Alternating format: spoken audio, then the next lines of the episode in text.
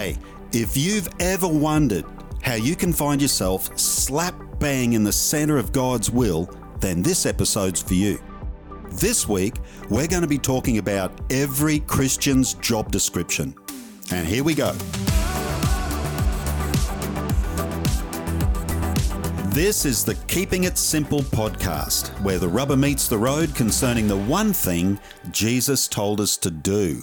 And so excited to uh, be keeping it simple, to be really looking at some foundational stuff about how we follow Jesus. Yeah, and this is our second week, so uh, you know maybe just another eighty-eight to go. That's right. we keep up with Dig a Little Deeper. A shout out to our Dig a Little Deeper. Yes, it's great to have you still on the journey. And hey, keeping it simple, listeners, maybe you should check out Dig a Little Deeper. That's true. Hey, last week we talked about the one thing We did. that Jesus' last command should probably be our first priority. Mm-hmm. And looking at making disciples being arguably the only thing Jesus told us to do. And if we look at defining what a disciple is, it's not complicated. The Greek is mathetes or learner or student. You could say it's a teachable spirit, which probably departs from old images of super Christian or perfect or spiritual one, a, fully devoted follower of Christ. No, to be a disciple just means to have a teachable spirit, being willing to learn from Jesus and about following Jesus. Isn't that excellent? Simple. Keep it simple. Keeping it simple. Keep it simple. I Is reckon it it's a good, simple? It's a good name for a podcast. It Keeping is, it simple. It is. so where are we going today? Well, today, just want to look at, I guess, some foundational or initial theology around um, our role in God's scheme of things, and and even God's role in His scheme of things. So that's that's where we're going to head. Great. And I guess we're not talking about anything new today. It's if anything, it's a return to old ancient principles, just maybe with a fresh way of practicing those principles. Yeah, that's exactly right. Like, how do we how do we apply, you know, ancient command, ancient principles, ancient uh, ethos, etc. How does that translate into modern day? Because I'm convinced, like being a follower of Christ, it's not always easy. That's for sure, but it shouldn't be complicated. Yeah. A- And often we confuse those two things. It's like, you know, it, it might not be easy. It can be tough being a follower of Christ, but it's not necessarily complex, especially if you look at the context of some of his early disciples. Now, some were more learned, the tax collector, etc. But, but most of them, the bulk of them were laborers, fishermen, that kind of thing. So it, it wasn't a complex thing. And, and I'm reminded everywhere in scripture, you know, one of the things that we as God's people are, are called repeatedly is sheep. Right. If you've ever hung around sheep, you know, they're, they're not noted for being complex animals. You know, the they're, sharpest tools in the shed. they're not big thinkers. And I don't think in any way that's condescending, but I, I just think that God is willing to meet us where we are. And that being the case, and Christianity being for every human on the planet, God is not going to make it hard to enter into his kingdom or to enter into what he is doing on the earth. Mm. So that's that's one of the key thoughts here and I guess as we approach this and we look at some foundational theology under discipleship and the concept of discipleship.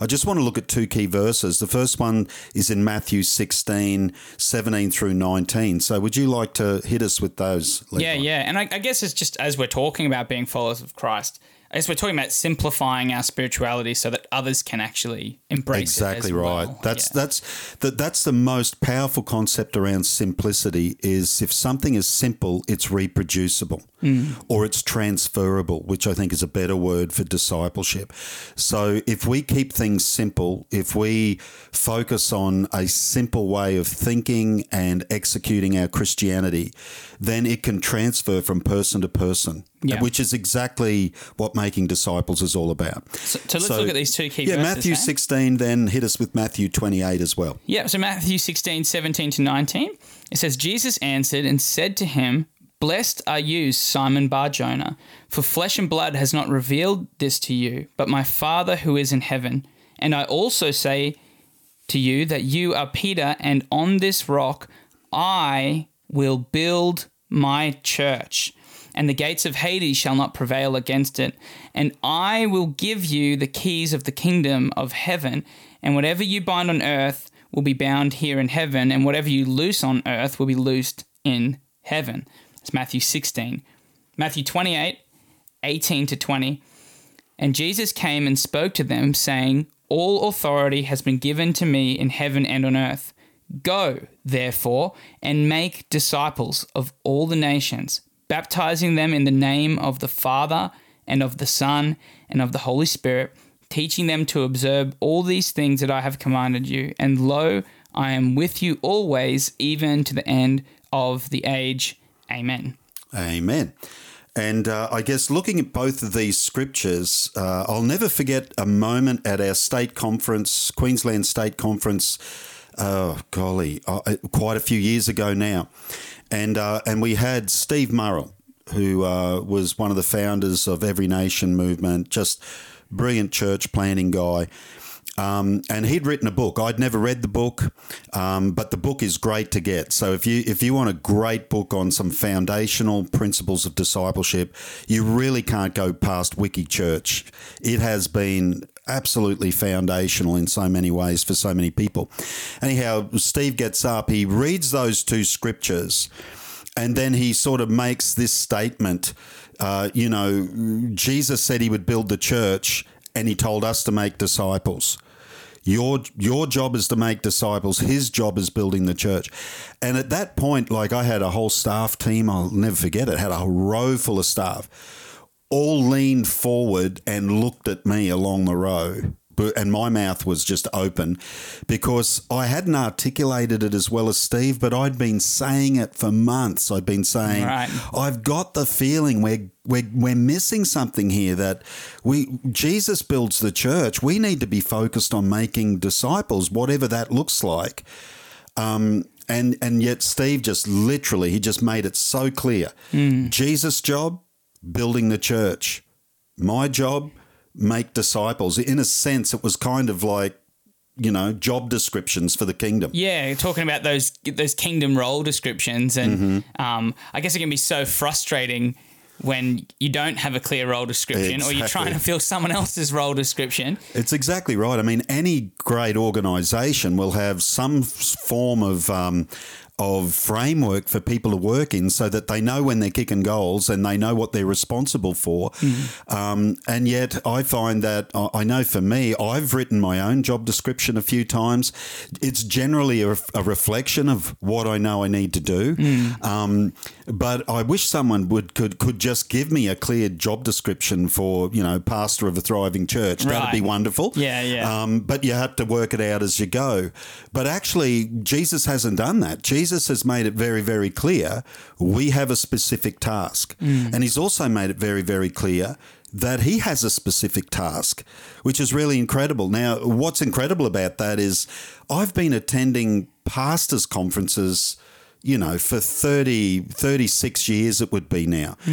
And if I really, really boiled it down without being too critical, but if I boiled it down, for for 34 or 36 years I've been attending pastors conferences that have been trying to tell me how to do Jesus job. Right. How to build the church. How to build the church. Yeah, You yeah. know, you need this and you need that. You need this system. Your key staff member's going to be this or that. And then you need to do that. And you need to reach into the community this way and that way. And, and so much good information. And I'm not dishing it at all. I'm just saying it's sort of been focused on training pastors for what Jesus said he would do. Right. And so few conferences I've ever been to just make the main thing the main thing and say, Yeah. because I don't know how well they'd actually be attended, to tell you the truth. Knowing Right. some of my colleagues, not all of them, but some of them, it would be no, no, I want to know how to do the music, do I the the lighting. church? Yeah, Yep. yeah. How does the foyer need to look? What's the guest experience? Tell me that stuff. Whereas actually, if we were going to say the main things making disciples, our greatest heart's cry should be, and this is not just for pastors, but for every believer, mm. every Christian, Lord, what I'm seeking you for is how do you want me to do the one thing you've told me to do? And if if I do that, then you can get on doing your job. Right. And, and I guess which is, if we were to uh, give it maybe modern terms, is that Jesus is like the master builder. He Hmm. he's the one that has the blueprints and the plans. We're just the laborers in that, Yeah, yeah, in that sense. That's a great thought. He's the, he's telling us you need to put this there, you need to do that there, you know, but he's actually the one that's doing the building, I suppose. He's he's doing the building, and we're just Yeah. providing the materials, I guess, in a sense. Right, yeah. Um, you know, think about one Peter two five. Uh, Peter says that we're like living stones, and we're being built up a spiritual house, a holy priesthood, to offer spiritual sacrifices acceptable to God through Jesus Christ. So he paints this picture of the church as a as a spiritual house, and I guess if you think about a, a building site um, you know, where a building is about to be built. Um, if you think about that in, in, I guess, just modern terms, you will see if you've ever seen a house built in your neighbourhood, before the builders even get on site, you will see pallets of bricks arrive. You'll mm. see house frames and trusses, and you know, and there'll be excavation happening and cement trucks, and so so all this stuff starts to come on site. The the materials have to be there, Right. and I guess this is the the crazy thing that it doesn't matter what a fantastic carpenter you are, what a great master builder you are. If you don't have the material to work with, you still can't build. Right. And and I think that's the critical nature of discipleship. What we are actually doing is working with people and producing hearts for the kingdom in them through hmm. discipleship, walking the journey, walking from total darkness into the light, into an understanding of the gifts and the callings of God and the anointings on their lives, and, you know, helping them hmm. walk with Jesus and hear from God for themselves. They're the kind of people Jesus then picks up and begins to actually build with. Yeah, yeah. And so we focus on building the church, and if we're not careful, we we we have to put all these artificial environments like life support systems for the church to function rather than focusing on just getting our blood healthy. Mm. And if the blood's healthy, the whole body becomes healthy and begins to grow and nurture itself. So I guess there's this mind shift needed when we talk about foundational theology. There has to be a, a, a mind shift from I'm going to build the church. And I can remember, you know, uh, I- I'm still challenged by it at times where I'm thinking, I need to do this and I need to do that. And yes, as a local church leader, I need to make quality choices and I need to identify the right people and that kind of thing. But I mean, even looking at identifying the right kind of people, if your whole church is busy making disciples, the greatest challenge becomes who who's who will I use first? Right. Yeah. Not yeah. who will help me, Yeah. but is this the right person for that role? Because they're a great person. They could fit here, they could fit there. What's in their heart? What's their passion? What's their desire to serve Jesus? Hmm. But it becomes a lot easier when you've got all this material on site and you're just thinking, now, I need a block of timber about this long. Yeah, yeah, And you can look across and go, There it is. There it is. Yeah, you know, yeah. and so uh, so Jesus is calling us, I guess, to to be those workers on site and to get those materials on site and be ready to work with him with the material so that he can actually build the church the way he wants to build the church. And, and that's kind of that analogy. Hmm. And I think that's what Peter is intimating. It's like we're living stones. It's like, you know, we are the stones that he makes this beautiful building with. Um, but the stones have got to be on site. Yeah. Yeah. And the only way to get them on site is to actually reach people who are outside of faith and bring them on a journey into the kingdom of God. Yeah, and I mean, we would even understand just even in talking about church. Um,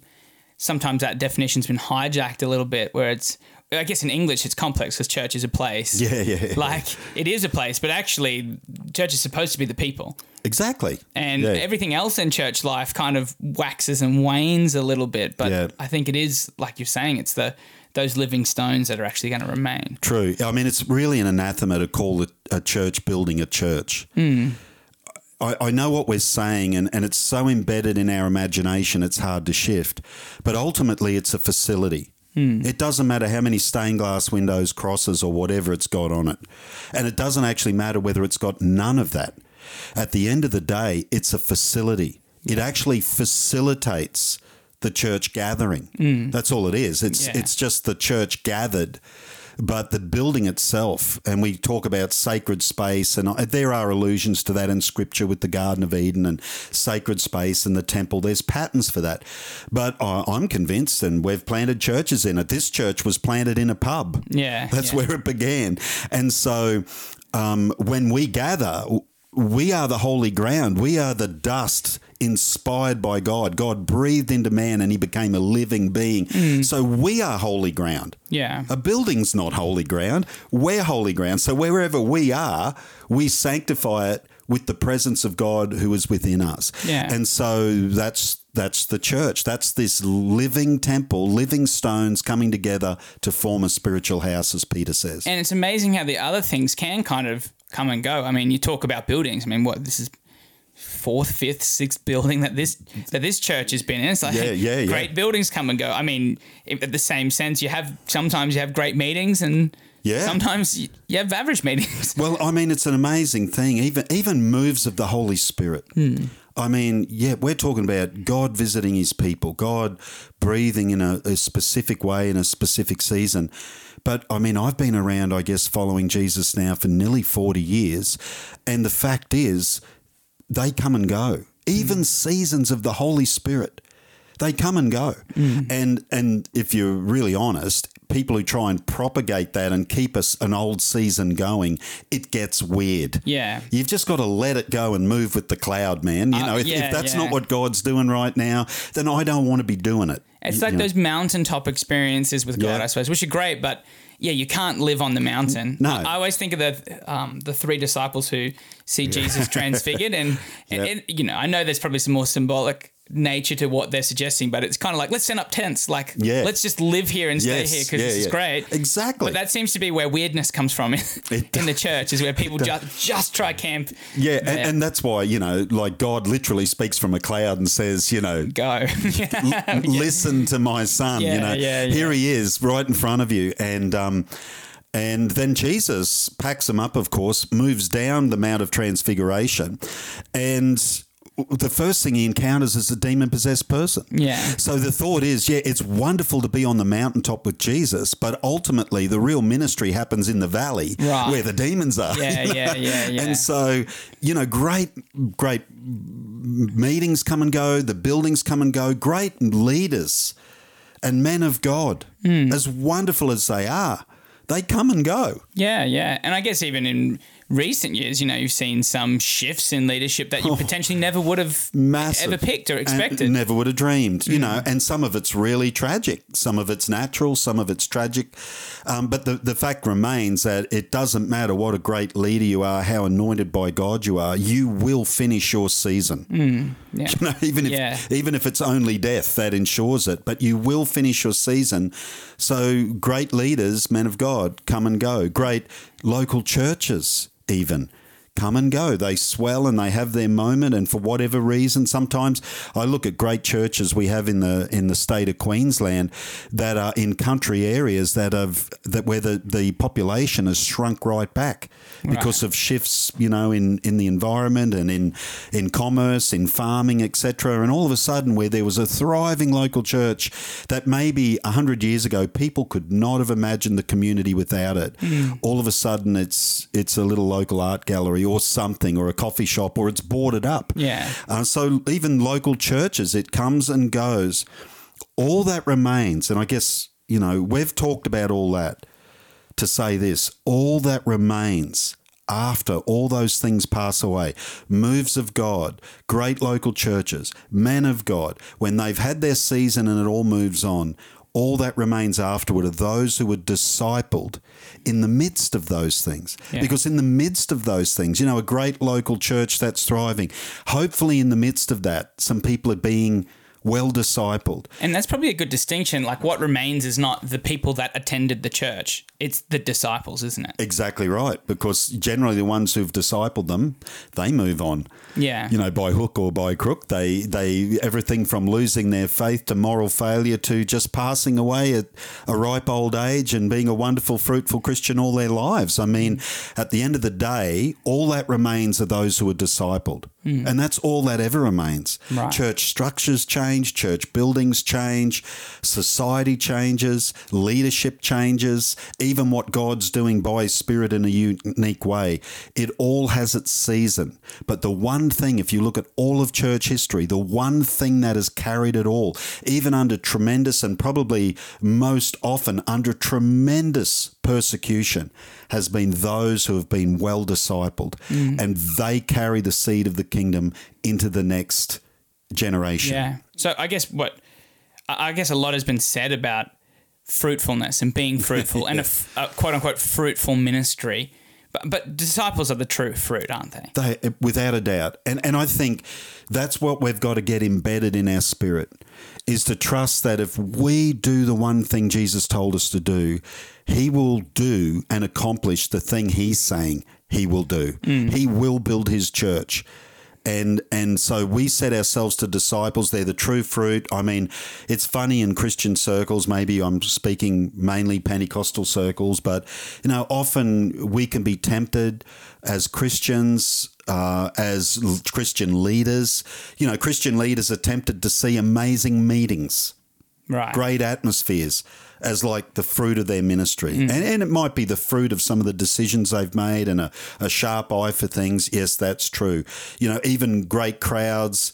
Um, all of that stuff, you, Christians can often see their giftedness as their fruit. You know, I've got a great prophetic gift. I've got a healing ministry. I'm a good speaker. I'm a preacher. That's my that's my fruit. Yeah. And it's like, no, it's not. They're the gifts God gave you. Mm. They're the tools God gave you to produce fruit. Right. That is not the fruit. Right. My fruit is not a good sermon. Right. Yeah. You know, Yeah. my fruit is people who are discipled in the midst of me trying to teach. Yeah, you yeah, know, and so, uh, and we're going to move into, I guess, some different models of delivery of discipleship too. But, uh, but for now, just look at Jesus. You know, Jesus' great high priestly prayer begins somewhere in John 15, I think, through to 17. And, and at one point, Jesus literally says, You know, I, I've done everything you've asked me to do. Actually, John 17, verse 12 says, While I was with them in the world, I kept them in your name. Those whom you gave me, I have kept, and none of them is lost except the son of perdition, that the scripture might be fulfilled. Mm. And so this is Jesus. You know, he's about to go to the cross. He's literally. He's praying for everyone, interceding for the world uh, as he approaches the cross, and he comes to this point where it would seem like this is the fruit he's laying down at the feet of the Father. He's not saying, I've been here and I have had amazing meetings. I've been here on earth, Father, and I've drawn massive crowds. Right. I have done miracles of healing. The the blind are seeing, the lame are walking.